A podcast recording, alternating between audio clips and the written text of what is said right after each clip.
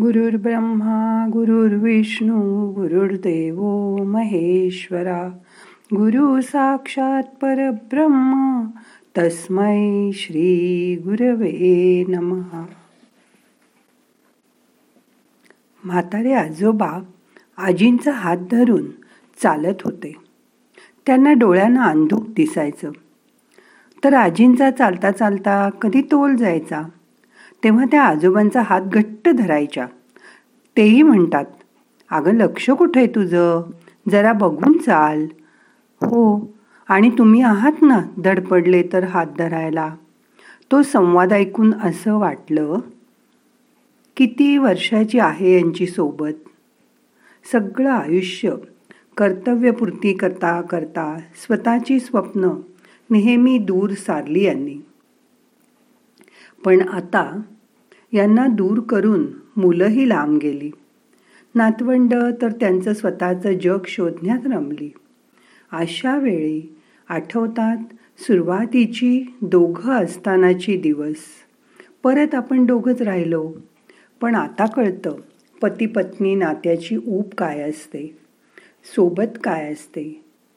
सुख दैहिक सुखातून बाहेर आलेलं असतं. मन तर लौकिक वस्तूंना कधीच सोडून गेलेलं असतं. खाण्यापिण्यात पण फारशी आवड निवड राहिलेली नसते. या वयात हवेत झेप घेण्याची ताकदही ह्या नवीन पंखात नसते. अशा वेळी एकंदर कुटुंबात सुद्धा सत्तरीची आई आपल्या एल आय सीतील मुलाला आणि बँकेतल्या सुनाला बजावते.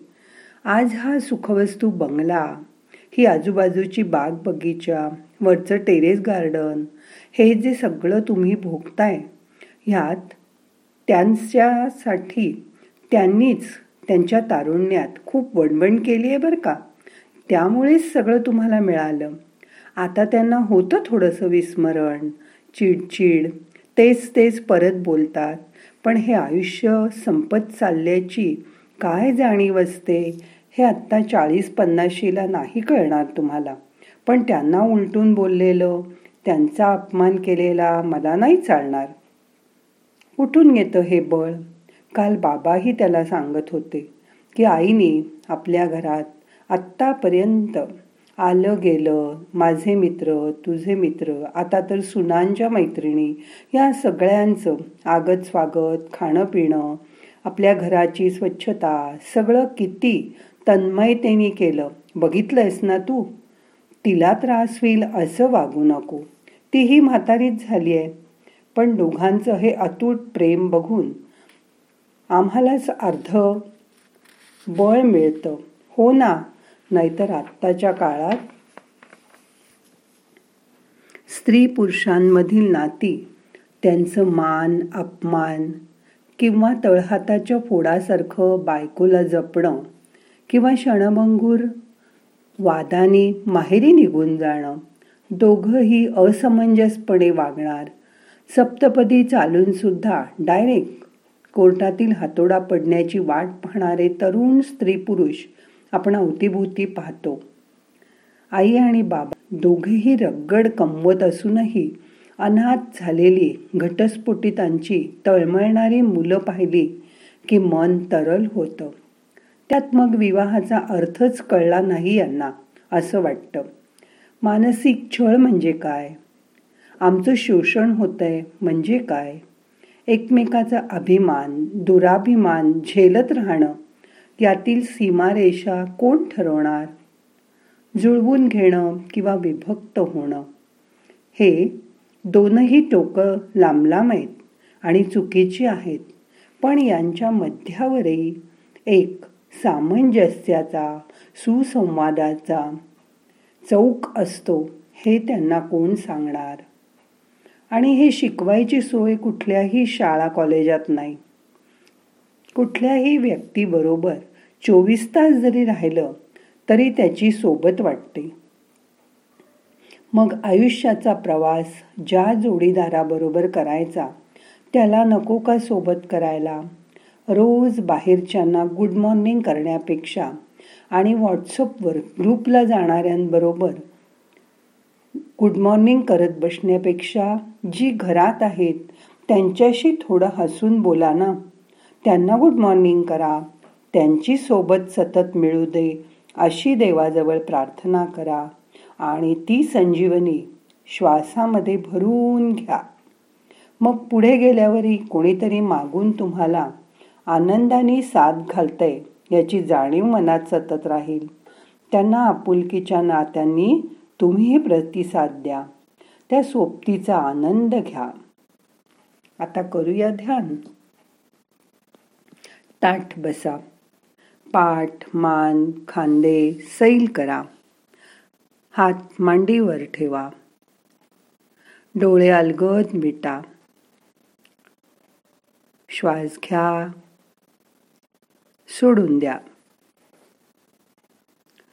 पण प्रथम ध्यानात आपण तीन वेळा ओंकाराचा उच्चार करूया आणि त्या ओंकाराशी नादानुसंधान करूया. मग करूया ओंकार. श्वास घ्या.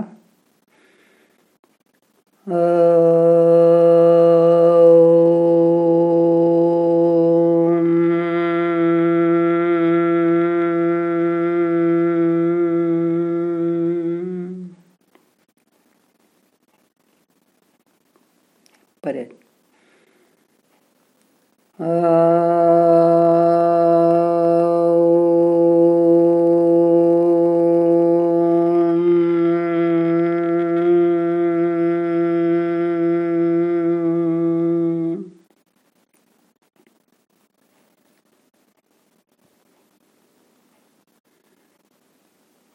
एकदा.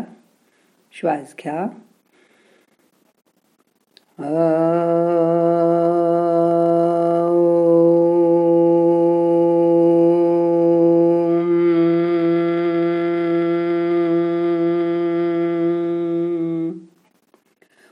ओंकाराचा नाद शरीरभर पसरलाय. त्याची जाणीव करून घ्या. स्वतःच्या शरीराशी प्रामाणिक राहा. शरीर तक्रार करतंय का बघा? येणारा श्वास आपल्याला सोबत करतोय ऊर्जा घेऊन येतोय. आपल्याला सर्वात प्रथम आपली स्वतःची सोबत असणं खूप महत्वाचं आहे. हे शरीर आणि मन एकमेकाला सतत सावलीसारखं सोबत करत असतं. त्या भगवंताला आपल्या हृदयातून हाक मारा. बघा कसा चोवीस तास तो तुमच्या नकळत तुम्हाला सोबत करतो आहे. शिका काही त्याच्याकडून. तो करतो का कधी हट्ट?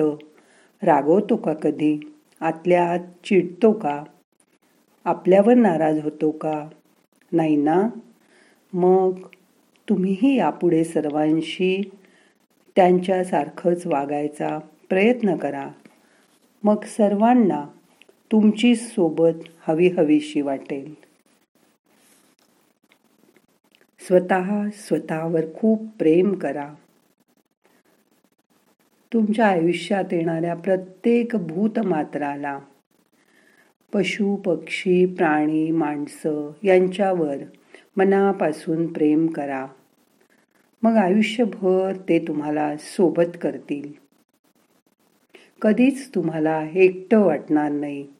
अनाथ झाल्यासारखं वाटणार नाही. तुमचं मन सदैव फुलासारखं ताजतवानं राहील. स्वतःला विसरून जा. सगळे प्रयत्न सोडून द्या.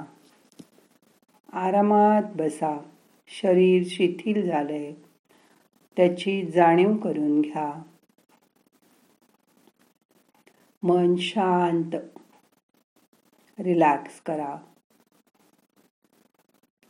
ध्यानामध्ये स्वतः स्वतःला बघा.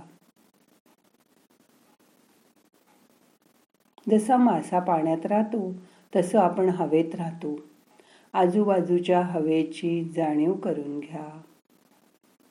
त्या हवेतलाच प्राणवायू आपल्याला मिळतोय त्याची जाणीव करून घ्या. पंचेंद्रिय शार्प करा.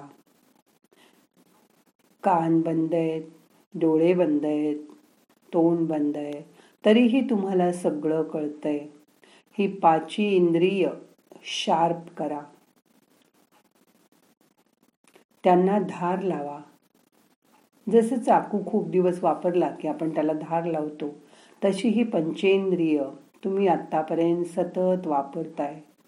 त्यांना आत धार लावा शार्प करा. मग तुम्हाला डोळ्यांना खूप चांगलं दिसेल. कानांना नेहमी छान ऐकू येईल. बोलताना तुमचा स्वर अगदी गोड येईल. कोणालाही तुमचा स्पर्श हवा हवासा वाटेल. पाचवी इंद्रियांवर स्वतःचा ताबा आणा. मन शांत करा.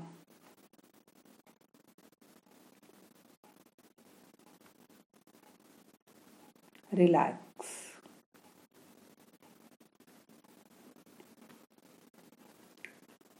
येणारा श्वास जाणारा श्वास लक्षपूर्वक बघा. मन श्वासाकडे आणा. मनापासून तो श्वास घ्या. तो प्राणवायू शरीरात भरून टाका. शरीरात साठलेला कार्बन डायऑक्साईड बाहेर सोडून द्या. श्वसन ही सुद्धा एक क्रिया आहे. ती जाणीवपूर्वक करा. आता आपल्याला ध्यान संपवायचं आहे. दोन्ही हात एकावर एक. हलके हलके चोळून डोळ्यांना लावा. डोळ्यांना मसाज करा. डोळे उघडा. हाताची नमस्कार मुद्रा करा. प्रार्थना म्हणूया. नाहम करता हरिक करता हरिक करता हि केवलम ओम शांती शांती शांती।